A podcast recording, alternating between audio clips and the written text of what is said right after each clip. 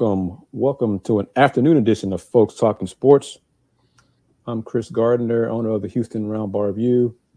And joining me is James Mueller, the sports editor of the Daily Cougar. And James, how are you? You've been you're fighting the flu. He's he's fighting it. He's a, he's a trooper. He's going to tough it out. He's feeling a little bit better. How are you, sir? Doing pretty well. How about yourself? I'm doing pretty well. Uh, let's get a, a lovely business note out of the way. As I can find it. All right, here we go. This show is Sports Talking Sports is sponsored by Five Star Properties, a Dallas-based company owned by a UH alum. If you're facing foreclosure or need to sell your house as is for cash, call 972 532 SELL or visit the website at fivestarprops.com. That's F I V E S T A R P R O P S dot com. First things first, we able to join uh, Saturday's Let's Rage Cougs post game show? I was not able to. Well, okay, so let's talk about the the beatdown that the Cougs gave to East Carolina Saturday, ruining the Pirates senior day. The Cougs won 42 to 3. How surprised were you surprised at the performance by the Cougs? I wasn't surprised that UH won. I thought UH would win by maybe a score or two.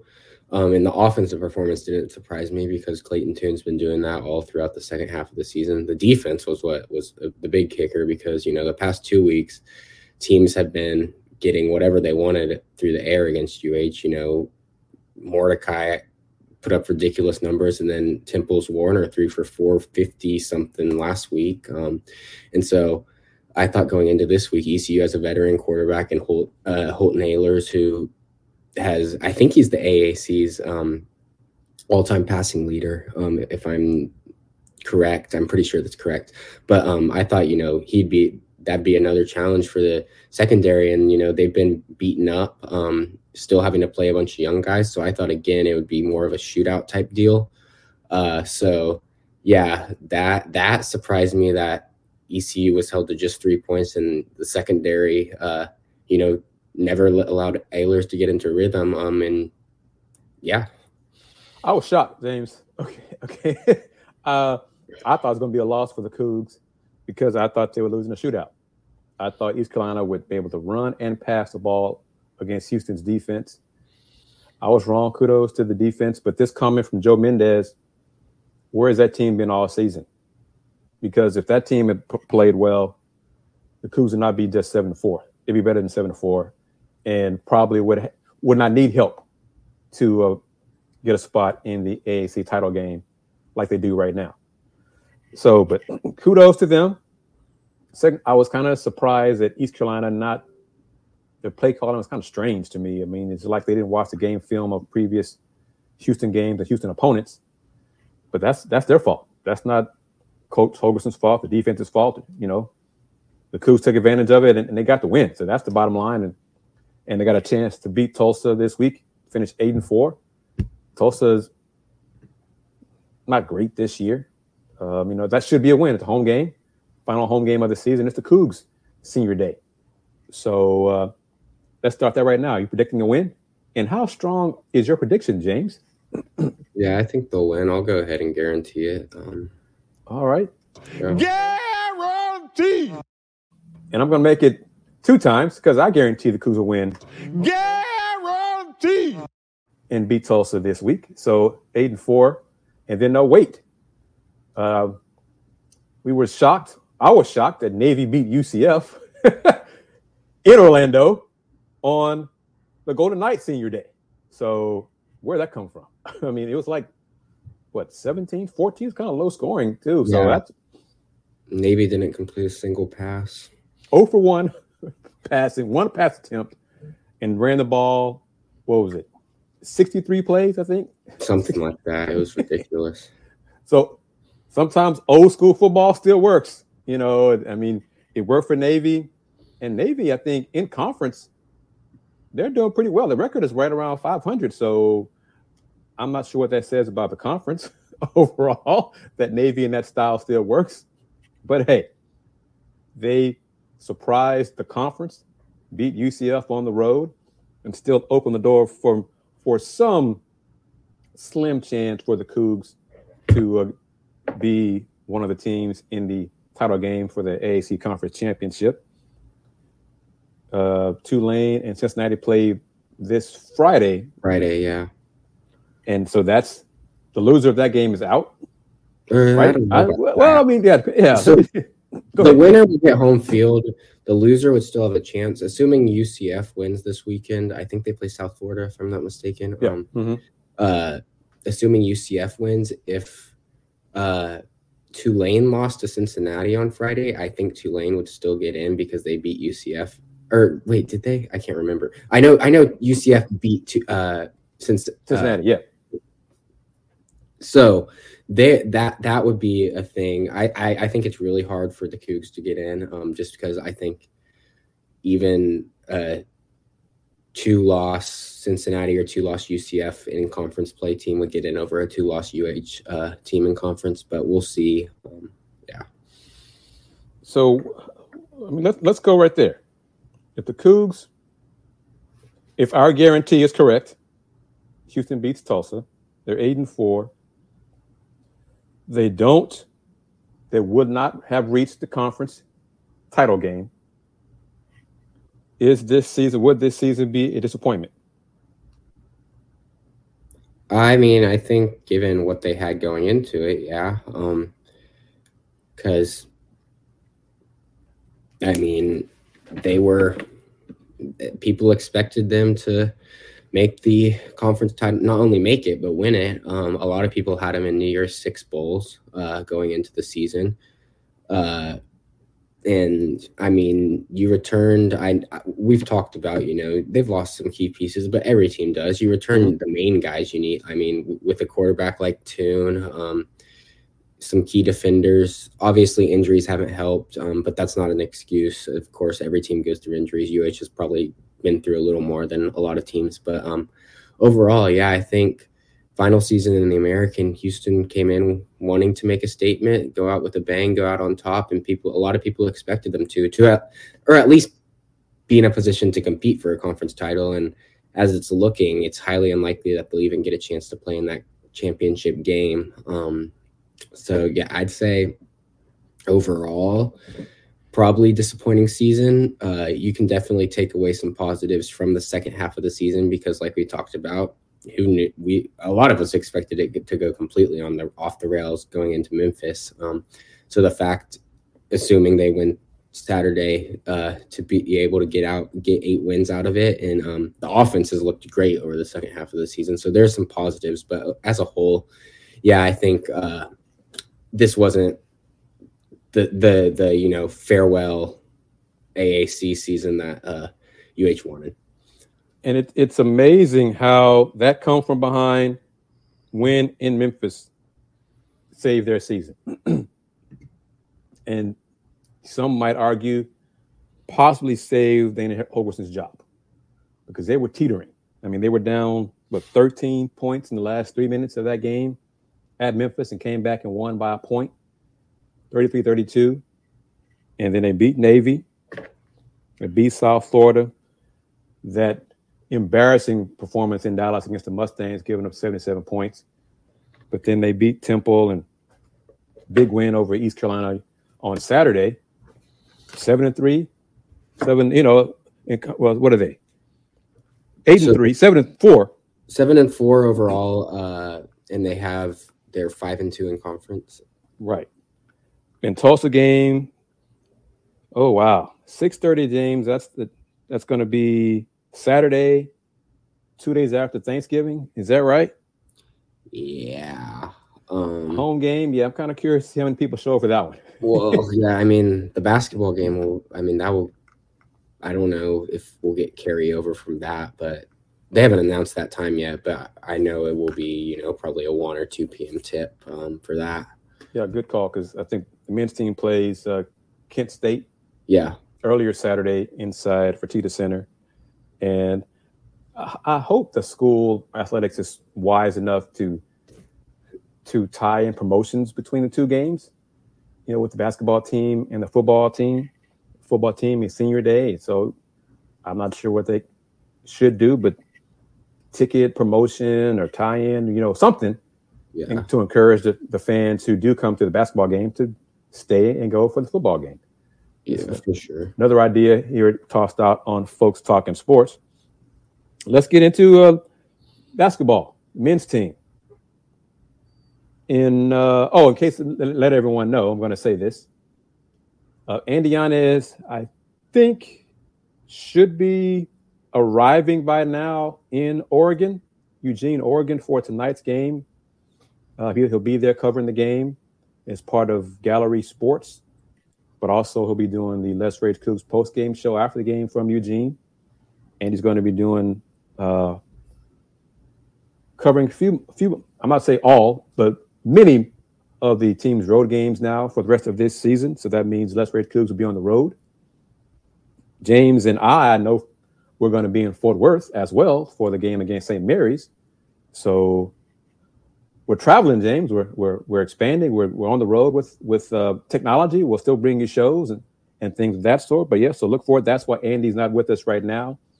Willie Gibson is either either covering the Cavs or the Browns. So he's in Cleveland, in Ohio, doing what he does in his other job.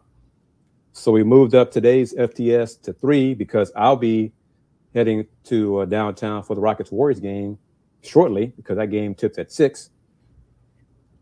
I didn't realize because I've been doing all kinds of stuff that the Warriors are 0 and 8 on the road. Yeah. Did you, until yesterday, I did not realize that. So I ask you, James Mueller, Joe Mendez, folks tuning in. Oh, got to do a better job of this, promoting it.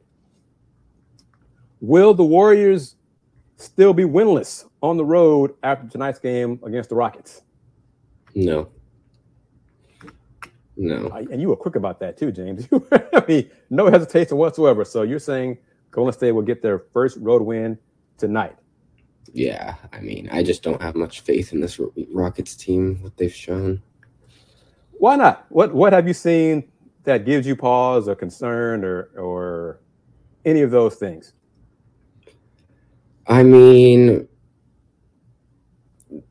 it's just they haven't taken that jump on under Silas that a lot of people thought. Um, there's still a lot of inconsistencies. Uh, I mean, they they they've got they play well in flashes, um, and they've obviously got a lot of talent. Um, Jabari's been off to a slower start than I thought he'd get off to this season. Um, obviously, he, I mean, he's a rookie, um, so there's obviously that learning curve there, and you can't expect him to, you know, come into the league as an all star. But overall, I think just, yeah, I mean, it, it's just been a lot of inconsistencies. You'll get, you know, spurts of good play, but they haven't been able to put together many complete games. Um, and some of the coaching decisions just have not made a ton of sense.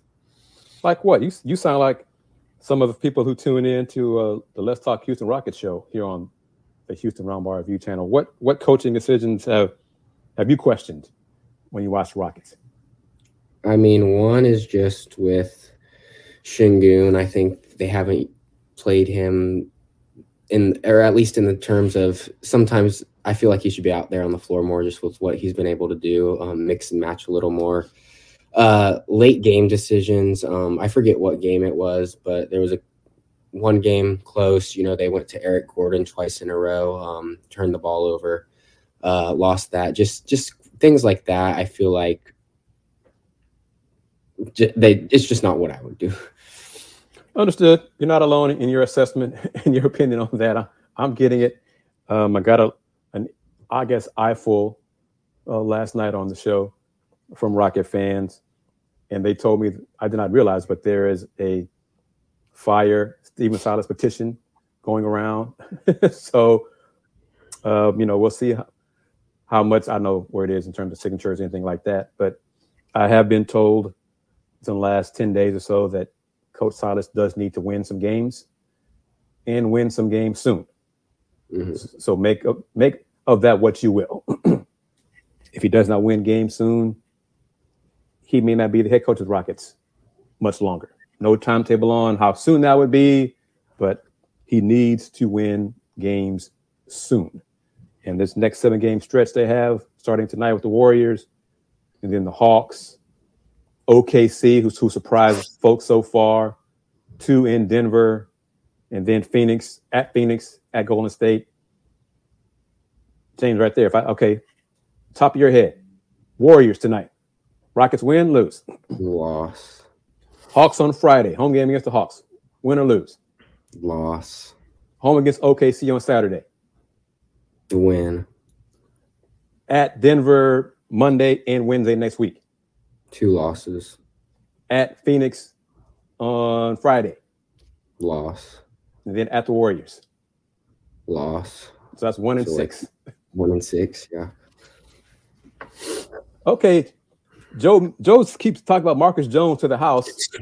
Did he just take one back to win for the Patriots? So yeah, Joe, keep typing it up. What what did Marcus Jones do? The kickoff return, pick six. What was it that he did that uh makes me as a Cougar alum? 84 yard touchdown punt return.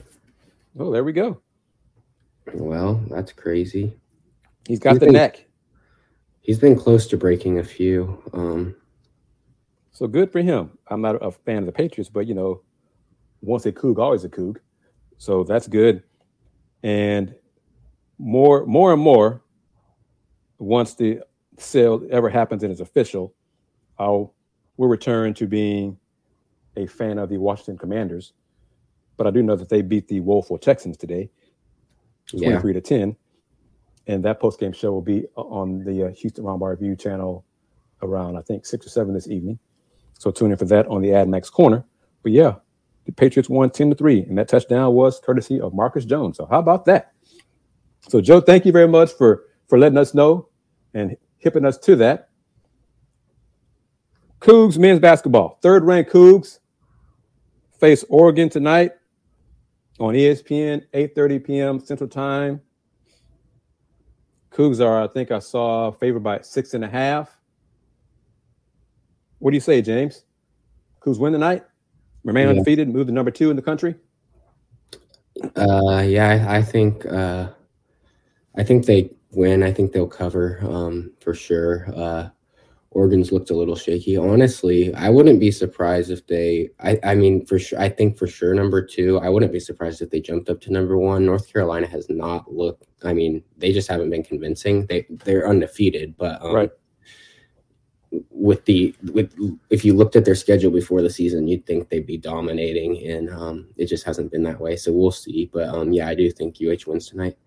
Yeah, the Tar Heels are now four and zero, and I think today's win over James Madison might have been their most impressive. They beat UNC Wilmington by 13. That was kind of a struggle a little bit. Charleston, they were 86 to Charleston, but won by 16. Gardner Webb was much closer than a lot of folks thought. That was a six point game. And then the Tar Heels won today over JMU 80 64. so I think it's outside chance Cougs win. But we talk about that. Oregon lost to UC Irvine last week at home.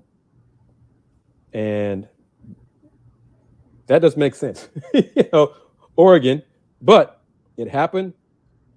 So Oregon's wins, I mean, they are two and one on the season. The loss to Irvine was by 13. I think I said 11 on the Let's Rage Coug show.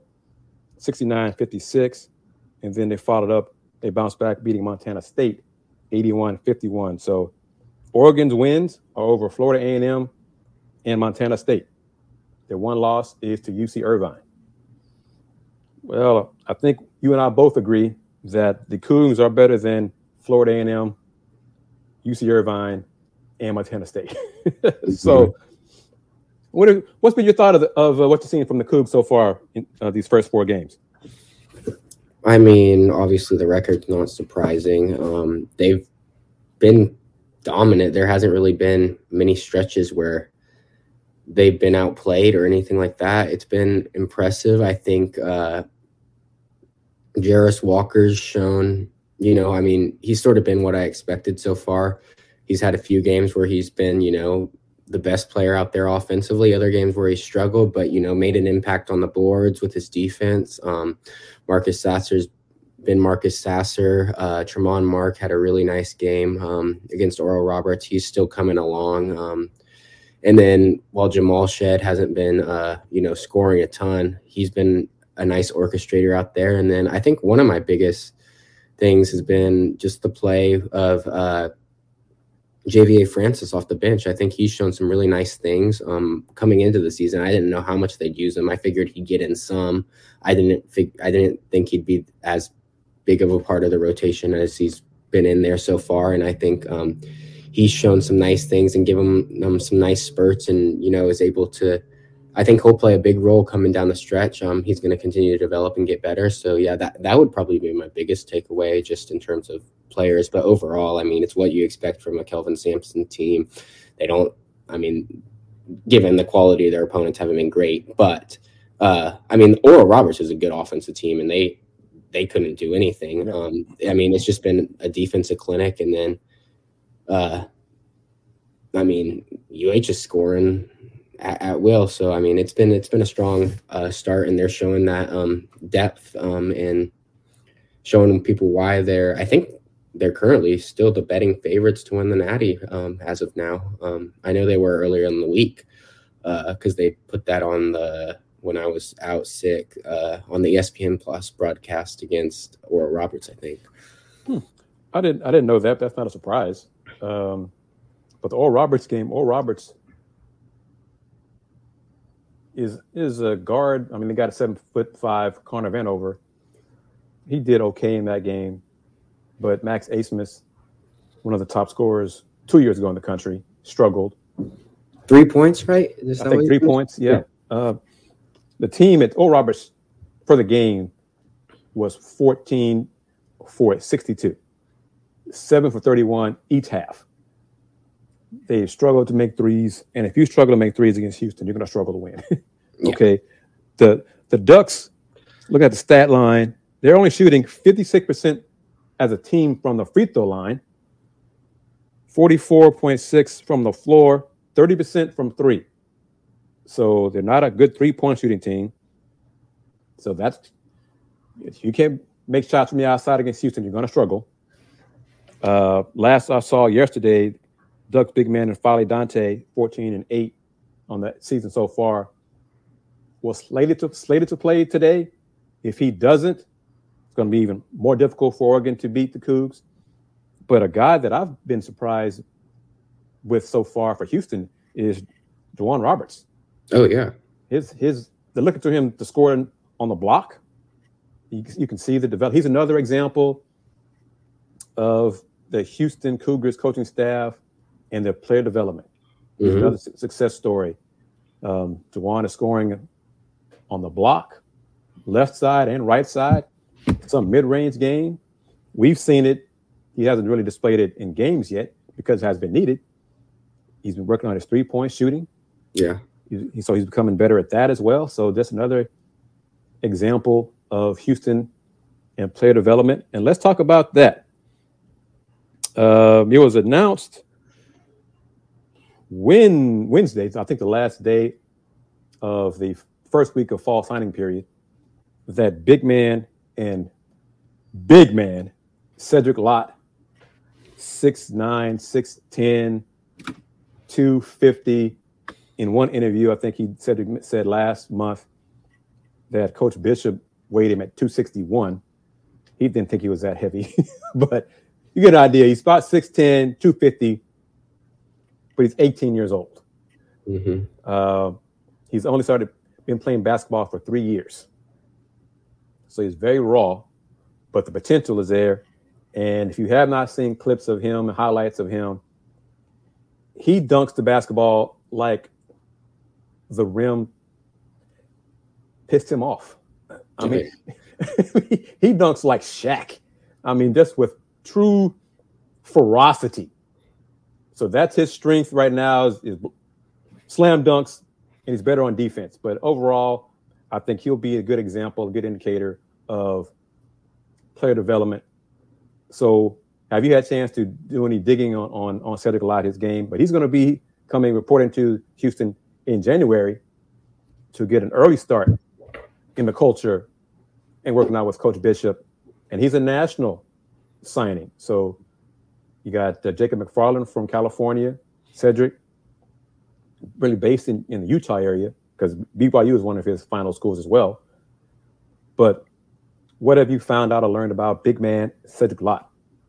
Yeah, um, one thing when I've seen when I've watched his highlights was the dunking. Obviously, I, I was gonna say it looks like the you're afraid the rim's gonna fall off every yeah. time, you know, because um, I, and I've, I've, I've been told, excuse me, James, I've been told he's broken three rims.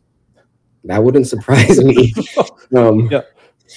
Yeah, uh, they might need to get some insurance policy at Fertitta Center or something. But um, yeah, um, overall, that was one thing you mentioned earlier too about he'd only been playing for three years. Kelvin mentioned that on the Zoom. I did not know that. So, um, you know, looking back at that in perspective, once Kelvin said that, and you know, going back and watching some stuff, it's impressive what he's been able to do. Um, obviously, there's a long way. He's still young, high schooler, got a lot of ways to go. Um, but like you said, him coming in in January is going to be huge. Um, just, just, just to get an early taste of what it's like, um, mm-hmm. and you know, get to spend some time behind some really good bigs. And you know, Jarace will be well into his freshman year you got J'Wan and Reggie who are leaders. JVA is going to continue to develop. So I mean, there's just a lot of people he can learn from there. Um, so I think that will be huge for him. And uh, he he's probably one of those guys who takes a couple of years before he sees a few a significant playing time. If I had to guess, but I think uh, overall, you know, in two three years, you're going to be talking about a really good elite big man um, that Sampson brought in. So yeah, there's I think uh, I mean, I'm pretty high on him in terms of just potential. Uh, and you know, going into a staff like Houston's, there's not many better that have proven to been able to develop guys. So I think it's a great situation. And one thing, uh, Coach Sampson mentioned in our Zoom call, I think Andy asked him the question to for more info on, on Cedric.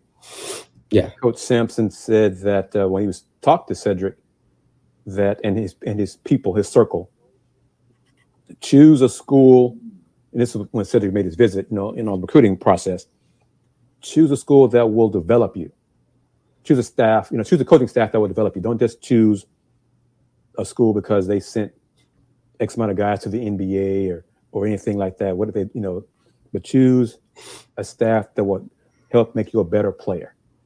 Well, the Houston Cougars staff has shown that they will help make their players better so he'll get here in January when fans watch the games and you see this large young man in UH warm up gear or whatever, that's going to be Cedric Lott, you know. And if you, why is he playing? Because he's not he's not going to play yet. Okay, he's here to get in shape, learn the culture. He will be able to practice with the team because that's what Emmanuel Sharp did. Mm-hmm. Emmanuel got here in January, and he spent time learning the culture. He did travel with the team on the road, so I think that'll be the same for Cedric. That'll be a great uh, plus for Cedric as well to go on the road with the team and learn the ropes, get a, a, sense of college basketball, and not have to worry about the stress of playing early. Mm-hmm. So that's going to be a benefit. And then you got in Jacob McFarland. Jacob told me he's going to get here in June, and I think I haven't talked to Cordell Jefferson, but JoJo, you know, JoJo's in town, so I think he'll report in June as well. Cordell probably also. So a Houston kid, a Texas kid, and then then two kids from from National. So it's a good look for the program. And let's touch on it. for folks wondering, Coach Sampson said that the staff is done signing high school players for the class of 23. Okay. Mm-hmm. That does not mean they're done. They're, they're just done signing high school players. So, what does that tell you, James Mueller? I mean, like like any all everyone in college basketball, you're going to be looking in the portal um, come in into uh, you know late in the year um, because you're always looking. I mean, Kelvin's talked about it a lot, but it's the veteran teams that win and they've done a good job adding guys through the portal um, over the years. Last year, you know, you saw that with Tajay, Josh, Kyler. Um, they, they, continue to get guys, so they they'll be looking for some guys to uh, that can come sort of be plugged in immediately. Because I mean, not looking too far ahead, but you know, Marcus will probably will be gone. Mm-hmm. Jarace will probably be gone. There'll, there'll be some holes that they need to fill, and not saying nothing against the freshmen they got coming in, but um, you know, Sampson likes those veteran, experienced guys. And uh, uh, based on on that, the position that seems to be needed to fill or, or back up for to depth purposes will be point guard. Mm-hmm. So for someone back up Jamal Shead, I'm not I'm, I'm not saying it's going to be easy, but I don't I doubt it will be difficult for the, the staff to get a veteran point guard to want to join this program and join the Cougs and be a part of the Big 12 and and the success and, and, and all that. so I don't think that's going to be a tough task. You know, they'll evaluate, as Coach Sampson told us, about the, who's best fit for the backup spot, and then pare down their list and go from there. And, then once that person comes on campus, it shouldn't take long for that person to commit and just keep it moving. You know, that's one thing I think we've learned in covering Coach Sampson over the years is he has a plan and he sticks to his plan. So mm-hmm. I, I I don't spend a lot of time on. I don't know how much time you spend on the recruiting part of it of of who the Cougs bring in for or who they're looking at or or you know because fans are real hyped about well so and so has Houston on his final five or or or this and he's or or what are they doing, Kris? What how come I hear more about who they're looking at for for for positions or, or point guard or and I'm just like trust Coach Sampson. He knows what he needs. He'll, he'll, he'll get it done. So I'm at that point. And I mm-hmm. contrast that with I don't have that confidence in Coach Holgorsen. So you tell me how you feel about that. I mean, I think I mean, football is a little different, but in terms of just you know, it, it will be really interesting. This this past year, they were able to bring in some nice guys. No, no, you know, names that just like blew you away. But um, now that you know they they've been able to use the Big Twelve with that, so going into this Big Twelve, uh, that should be a help for uh, Coach Holgorsen. But I would I do not think the UH football team or program is at any point near where the men's basketball program is, where kids are going out of their way to come to Houston, like it's at the top of the list. Um, I think in football, there'd be a lot of Big 12 teams if they got an offer from to transfer in that would be ahead of UH, um, just based on uh, track record and the fact that, I mean, Houston's never been in the Big 12 before, and there's some other teams there, you know, Oklahoma State, Kansas State,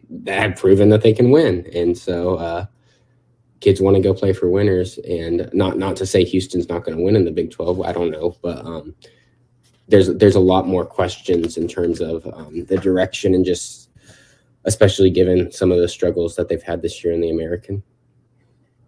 I, haven't checked. I don't know if you if you had time to look into it. I'm not even sure. I'm sure somebody's done it, but where Houston football ranks in terms of recruiting class for the new Big 12. I, I guess I'll phrase it like that because I don't know if they're bottom four or, or, mid four or whatever. I don't know about that. So that's something to inquire about because they got to get better talent if they want to be competitive in the Big 12. So they're 65th overall nationally. Uh, okay. Big, Big 12 wise, I'm trying to see. Uh, let's see here. I don't. It's hard to sort them because yeah, I, that's, won't put them in the Big Twelve right now since right. they're technically not in it. Um, but I would imagine yes, it's towards the bottom, at least bottom third. So and that has to get better, and it might. It, it just has to get better. But off right now, projecting. Let's do some projecting with, with Joe and anybody else watching us on YouTube or on Folk Talk Sports on Twitter. Who would you say Houston football is better than in the new Big 12 as of July 1st, 2023? I think they could beat West Virginia. Um, Uh, uh, I agree. I lean more toward that as a yes than I was a while ago, but okay, yes. I think they're up there with Kansas. Uh, Kansas has sort of teetered off. They've started off really hot. This, this is still like isn't the same Kansas that have been you know just getting steamrolled by everyone. Um, but I think even though UH lost to Kansas this year, I think they'll be at least competitive with them. Um, and then, I mean, Iowa State's record's not good, but I, I can't remember. They've lost six or seven one score games. Um, So they're right in there with, you know, their, their season could look completely different. Um, but the only one I would say with confidence that I would take UH over in the current Big 12 would be West Virginia. Um, probably, and then I'd say maybe Kansas. But other than that, um, That's so yeah, that's that's the bottom of the conference, James. You know, Yeah. that's that's not that's not good enough. Um, and we'll see about expectations what's for the program once everything is official. And it sounded like last week Coach Holgorsen was trying to already tamp down expectations for next year. Uh, but kind of surprised me and Dayon and a lot of folks already. He's, he's trying to tamp down the expectations because of new quarterback. The running game should be strong next year for the Cougs in the first year of the Big 12. Everything else, offensively, I think they should be okay. Quarterback quarterback's the big thing. is a big question. And then defense, talent wise, I'm just not sure they match up well with, with the Big 12 overall. Not not just experience, talent defensively. So that's an area to to fix. Um, Uh, with the way some of these teams in the Big 12 air it out, uh, if- yeah. I mean, it could be it could be a long. So and that's the got to address because that's one thing. Get back to the game against East Carolina. Prior to Saturday's game, we've you know you watch the Cougs defense this year. There were so many times where wide receivers and tight ends for, for opponents were just wide open all the time. I mean, all the time. That was not the case yesterday. I'm not sure. Part of it, I think, was improvement on defense, even though I did see the Cougs miss a lot of tackles still. Um, but the play calling, ECU did not go to the tight end enough. I'm not sure that because of the scheme, if they have a, a good pass catching tight end, but their game plan just was kind of strange against the Cougs. But 42 to 3 speaks speaks volumes for Houston, and they got the win. Do you think it it quiets any any more or any talk of, of Dana Holgorsen being gone this season? That- That's over. That talk is dead. I, st- I don't I still stand by even you know earlier in the season when they were uh what two and three I I just don't think I don't think he was going to go anywhere just with the terms of the buyout and stuff I think this definitely um I know in the the Houston Chronicle reported that you know he'd be good as long as they showed improvement and didn't completely lose the team I mean it seems like I mean they've shown improvement obviously um there's still a lot of work to be done and he hasn't lost the team. So I think, I think, yeah, um, he'll, he'll, get. I mean, he's done. He, he'll he'll be back next year. Is That that's all I'll say. Um, yeah, Do you think the entire staff will be back? uh, we'll see about that. It will be interesting. Um, I'd be surprised if. I mean, I know. Offensively, I mean, especially early in the year, the play calling was sort of questionable. They've been able to turn that around a little. So I'd be surprised if they did anything there. And then, even though the defense has struggled, you know, they just gave Belk an extension. Um, it, he, he's a young guy who's been able to connect with the kids pretty well. So I doubt, um, unless, I doubt they make any major changes unless, like, Houston staff leaves to take other jobs. I don't think uh, there will be a lot of, you know, firings and look, looking at on the outside um, to fill holes. Let me ask you. What has been the difference with the play calling? Has Coach Holgorsen taken over more duties, or has Coach Dawson seen the light? Because yesterday he went to Christian Trahan a lot, the yeah. tight end, and that's been more Trahan's been more involved last few games. What's what's been different? They're much more aggressive in play calling than they were the first three, four games of the season. Yeah. I don't I'm not 100% sure. I'm pretty sure Dawson's still calling plays. At least that's what Dana seen. I could be wrong, but um, Dana hasn't said otherwise since he was asked about it. Um, I forget when, like four or five games into the season. I think one thing, Clayton Tune, uh, coming off the bye week, one thing he told the media was, you know, he wanted to throw the ball more. He wanted them to be more aggressive. So I think part of that's just probably the senior quarterback getting in that room with Dana, Dawson, guys like that, and been like, you know, I, I want to throw the ball more. Let's let's take some shots. We haven't been able to. I mean, not much has worked in the first half anyway. Might as well uh, do some, try some new stuff. And like you said, it's worked out. They've, um, you know, they've been much more efficient, um, especially through the air. And then, like you said, they've gotten some of their bigger weapons involved. You know, where Trahan, while he was battling some injuries, he was n- not involved at like. I mean, it, it, was like they forgot about him for yeah. the first five, six games. And then, you know, yesterday he he had his best game in terms of receiving receiving wise, and he was targeted a lot. And now he's he you know the latter half of the season as a whole, he's been back to that you know old reliable guy that Tune goes to um, to pick up key plays, and um, yeah, he's actually involved in the offense. So I I can't answer like the play calling thing because I don't know that, but I think a lot of it has to do probably with Tune going in and being like you know. Well, good for Tune yeah, being the veteran senior, it was needed and it's worked out well. Question from Joe Mendez: Do you believe this? Will Coley be ready for the Big Twelve if he's named a starter, or do you think the Cougs will hit the portal for a a veteran QB? Uh, Holgorsen likes Lucas a lot. I know that. Um, and he was at Arkansas. Obviously, didn't play much, but um, I think it's hard to say a QB who's never taken really meaningful snaps to throw him in there and say yes immediately they'll be in the Big 12 or be ready for the Big 12. Um, I do think as of now it's looking likely that he'll probably be the guy. Um, if I had to guess, uh, just based on they haven't brought in any huge quarterback recruit out of high school, I'm sure they'll probably entertain things in the portal. But I think you know a lot of the plan was when bringing him um, in over the past year, you know, get him a year behind Tune, get him to learn the system and stuff, and then once once UH goes into the Big Twelve, he's the guy they roll with. But um, I mean, I think you'll see early season struggles and stuff from him because I mean, any quarterback, you know, playing their first meaningful snaps in college. But um, yeah, I as of now, if I had to guess, he'd be the guy, um, unless they do bring in somebody, um, but that's a little ways away. So, and and I think whether it's Lucas or another quarterback, they're going to run more. They should run more because running right. back course is deep and talented. Mm-hmm. Alton back, so they might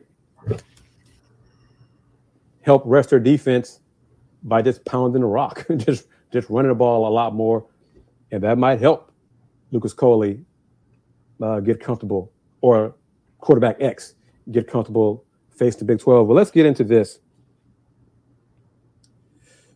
July 1st, 2023.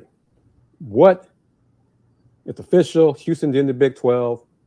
What can, what should Houston Athletics do to market, improve marketing, promotion for football in the Big 12? I mean, okay. Um, one thing is just, I know we, we went talked about it last year, but they don't really have a traditional spring game and they don't advertise it well, even though it's free. Um, and this would be before they joined the Big 12 officially, before mm-hmm. that. Um, but I mean, first chance to see your Cougs as they enter the Big 12, make a big deal about that you don't have to run a full on official game if Holgorsen. I know Holgorsen doesn't like that, but at least do some sort of thing to give um, fans an opportunity to see things um, and let people know. Don't just you know put it on your website and no signs, n- nothing like that. Like right. that's one thing. Uh, another thing, uh, just sort of like you could have like an open house type deal at TDECU Stadium. You know, walk around, look around. Here's all I, I know teams have done this in the past. They'll put like white pieces of paper on every seat that's available for season tickets and stuff. Here's what's available. You can you can check out the view. You can sit in this seat and see if this is a view you'd like. Um, stuff like that. Um, and then we've talked about you know the social media. They've obviously taken a step up, um, and kudos to them for that. Uh, but continuing to improve that because that exposure is huge, um, and not only for the fan base, but getting potential recruits to notice you and things like that. So I think continuing to, you know, um, play around with different ideas. Um, and over the summer, what they, I mean, they, at near the end, they did a better job. But, you know, even when nothing's happening, you know, May, June, July, August, do some fun, mic'd up spring sure. practice, summer workout videos. Do j- just something to give fans some content. And obviously, do what a lot of teams have done with the countdown, you know, 12 Saturdays till Cougar football is back. Um, 11 Saturdays till mm-hmm. it, it's it's not much, but I mean, you're just letting people know, and it's a start. You, right, yeah. nothing. Yeah. Joe Mendez, you're you're you're giving us comments, helping us through this show. Additional folks talking sports. Anything you like to see Houston Athletics do uh, to connect fans with the football program because they, they got to do better.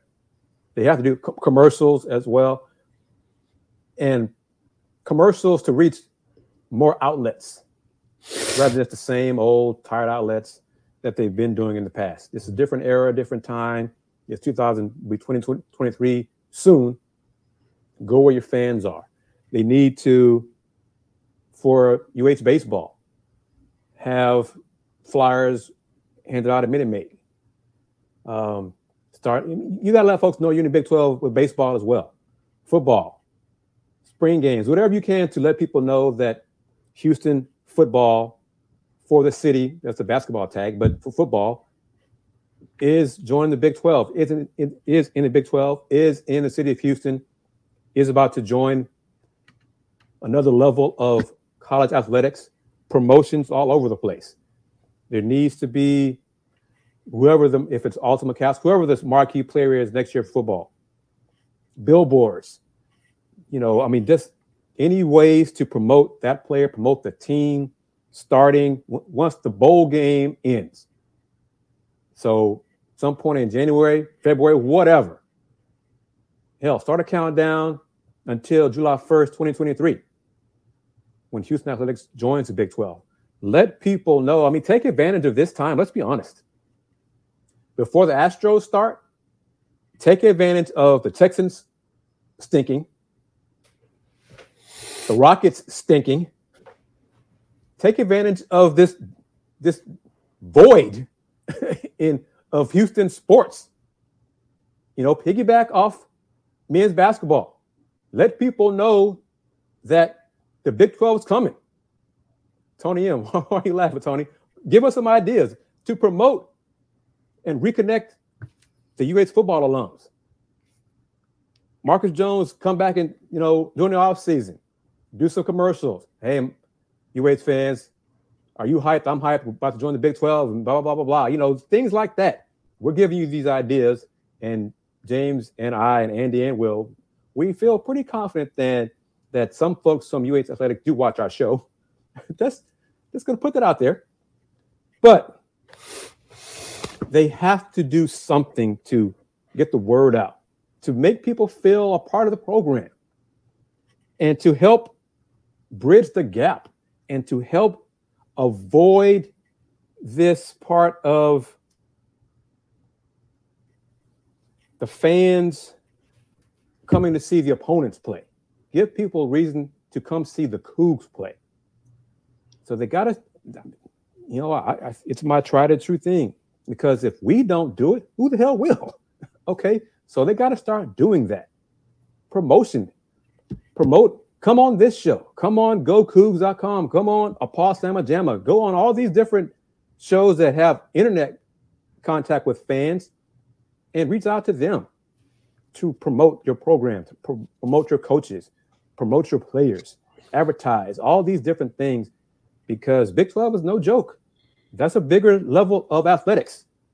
And if you don't do a better job of promotion, you will continue getting what you get. So, you know, hype videos, all of it. A little bit helps because it's not enough right now. Zach, winning is winning is a is a start, yes. But that's during the season. We're trying to get interest up during the off season for the program, for fo- football especially because football makes is a moneymaker. But the irony is, James, I think you agree, football is a moneymaker, but UH does a really poor job of marketing football. If it's a moneymaker. I mean, so if it's the moneymaker, then you do a better job promoting it, right? Yeah, of course. And um yeah, like you said, they're so that I mean that's yeah. what they got to do. So we're giving ideas and and the season this season's almost over. They have a great chance to finish eight to four, and they're going to go to a bowl. How often did you see promotions hyping up? It's not a big deal, but it's still a win over an SEC team. The Birmingham Bowl win. I mean, not. I know they had some shirts and stuff on the campus store, and they did. Uh, they were at Toyota Center for something. Um, for at like a at time out of a Rockets game, but other than that, uh, yeah, it's not, not enough. This is a great statement right here from from Joe. Everybody loves winner, but they have to know the winner. Well put. So it's on Houston Athletics to do a better job of telling the city who they are winning is a, is great, but winning is during the season. What are you going to do in the off season to connect fans to your program? That's one thing Houston has to do a better job of. And I'm not just hell, that's everybody in town. Rice, HCU, TSU as well. Everybody got to do a better job during the off season to let folks know you exist. So that's one thing for all the schools and programs to work on. Um, going to touch on this a little bit. Basketball wise, UH women fell to one and three yesterday, lost in overtime to Florida State.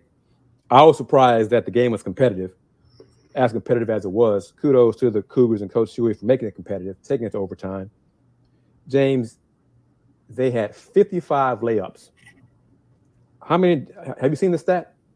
I have not seen this stat. I just saw the box score. How, how many do you think they made out of 55 layups? 13. That's, that's, that's real low, but you get the idea. 24. 24 out of 55 layups. They lost by six. And, and then they then they missed seven free throws. So they they had 93 shots, made 31 of them and lost by six. So they're one and three. They head to Florida this week for a Thanksgiving tournament. They play Portland on Thanksgiving. Game's going to be on FloHoops. And they play Portland Thursday, then Florida on Saturday. I got to say right now the best women's basketball college team is Rice. Second year head coach Lindsay Edmonds, they're, they're 4 0 already. I think they're more talented I got to say it, they're more talented than Houston from top to bottom. Um, and those two teams will face off on December 10th, Saturday at Rice. Same time, same tip time as UH men versus Alabama. Who scheduled that? I mean, who? come on. Whoever arranged that. Y'all couldn't put that game, the Rice, women, Rice UH game, at 7 o'clock in the evening. But I, I digress. But just a recap of things UH men tonight in Oregon versus the Ducks, 8:30 p.m. on ESPN. Andy Yanez, our colleague, should be there by now. He's going to uh, report for Gallery Sports and then do his Let's Rage Cougs show, post game show after the game tonight. So on the road with Andy Yanez. Uh, uh, James, I think you can answer this question from Leonard Maddox. I don't think it's certain yet who the next quarterback will be next year for starting quarterback UH. Yeah, I mean, I'd guess Lucas Coley right now, but um, like I said, a lot could happen over the offseason. Some injuries. They could bring in someone. Who knows? In, in a, as a backup, I want to do a quick recap and, or preview a discussion of the other teams in town. But this question how do you sell Holgorsen? And and I get Tony's where he's going with it because it, it does not seem you you cover the football team. I don't. I cover basketball team. It doesn't seem like Dana cares, or it's just not a big deal to him. The promotion part of it, the marketing part of it. Am I reading that right? So you tell me. I mean, I don't know exactly what his interaction with fans are. It's not as much as where Ke- Kelvin is, not nearly, at, at, least from what I've seen. Most of the time, I think his biggest interaction is just the Thursday night radio shows. He does a little Woodrose. Um, but I mean, that's just sort of, you know, most coaches have some sort of either TV or radio, some show that they got to do. Um, Kelvin has one as well. Um, so, yeah, uh, I don't know exactly how far or how much he's involved in stuff like that, but uh, certainly you don't see him out there as much as um, other coaches at UH. And that I think we could say that's not really his job. It's it's the marketing department's job. It's the athletic department's job to promote UH football. He could help, but overall, the program has to do a better job promoting UH football. So that's important. Uh, we got some recaps, the final scores here. TSU men lost at Samford today, 78 63. That kind of surprised me. Prairie View men are leading UT Martin. Prairie View men are undefeated right now. They came off beating Washington State a few days ago. So PV is winning on the road against UT Martin. Texas A&M women are struggling against the winless TSU Lady Tigers they're finally up by 10 late in the fourth quarter. But yeah, I, don't know what that said about the Aggies if you struggle against TSU, because TSU is not good. TSU women, they're not good. There's a brand new team, new coaching staff, not much talent, very young, well, very young talent. So I'm not sure what that said about the Aggies.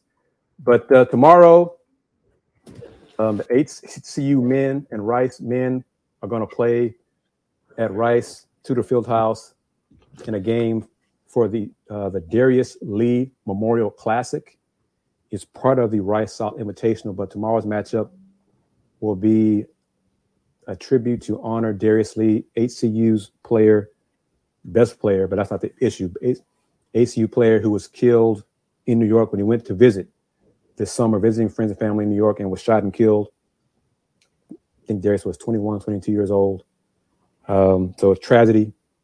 So tomorrow's game is a memorial for him, memorial tribute to him. His family will be there. Some of his family will be the game. I'm going to be there tomorrow as well. Show my respect and support for the family. Games at seven o'clock at Tudor Field House. I think it's also going to be on Conference USA TV. A link to it on my website at HoustonRoundballReview.com. So, but uh, kudos to Coach Rice Owls, Coach Scott Pera for making that happen, having the Darius Lee Memorial Classic the Owls reached out to HCU head coach Ron Cottrell to get that done.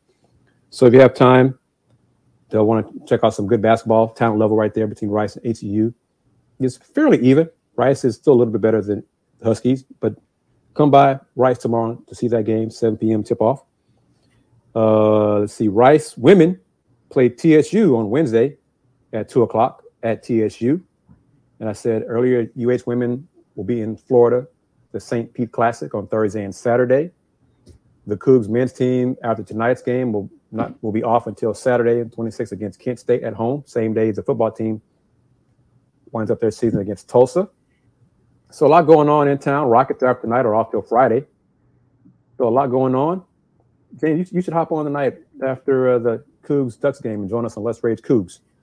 To we think, uh, well, we're guaranteeing a win, right? I'll go ahead and guarantee it. Yeah, I think Joe and everybody, we're, we're going to guarantee the guarantee that the Houston Cougars third ranked team will remain undefeated and defeat the Ducks this evening. The game is on ESPN. It'll be after the Kentucky Wildcats Gonzaga Bulldogs game. That game's at 6:30. so technically, the Cougs basketball team part of a double hitter. Yeah. With the lead in with the Kentucky and Gonzaga. That's pretty impressive right there, man.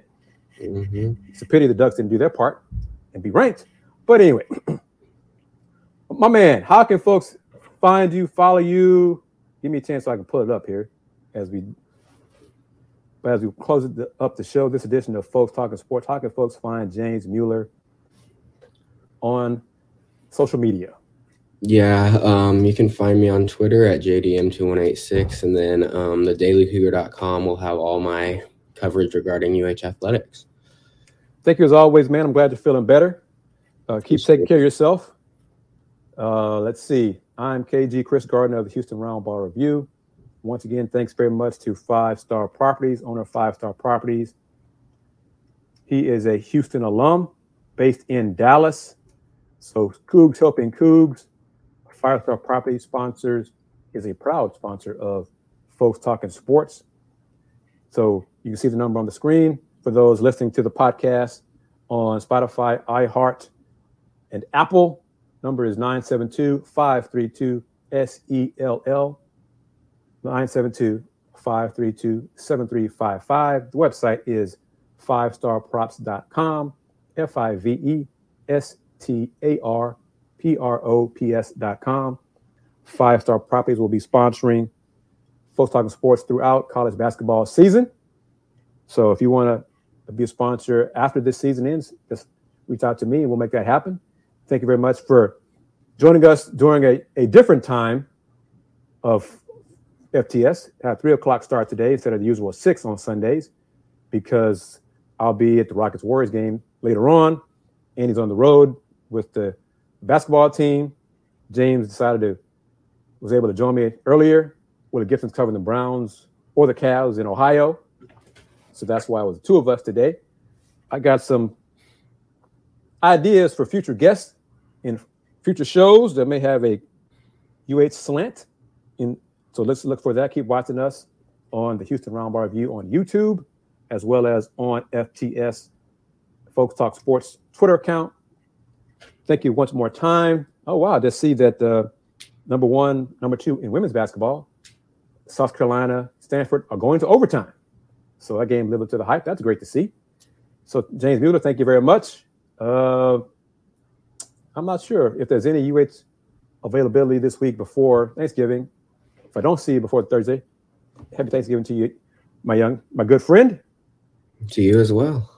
and to uh, to to Joe Mendez and Tony M, Leonard as well. Happy Thanksgiving to you, Zach Rome as well. For all the folks who support Folks Talking Sports, the Daily Cougar, and the Houston Roundball Review. Happy holidays because it's to the season now. And just join us tonight, late night. It'll be Let's Rage Cougs After Dark with Andy Yanez, Dayon Dunlap, me. See if we get James to stay up late to join us as well. So we will recap the Cougs Ducks men's basketball game, basketball game later this evening on the Houston Roundball Review YouTube channel. So until then, everybody take care. See you later. Peace.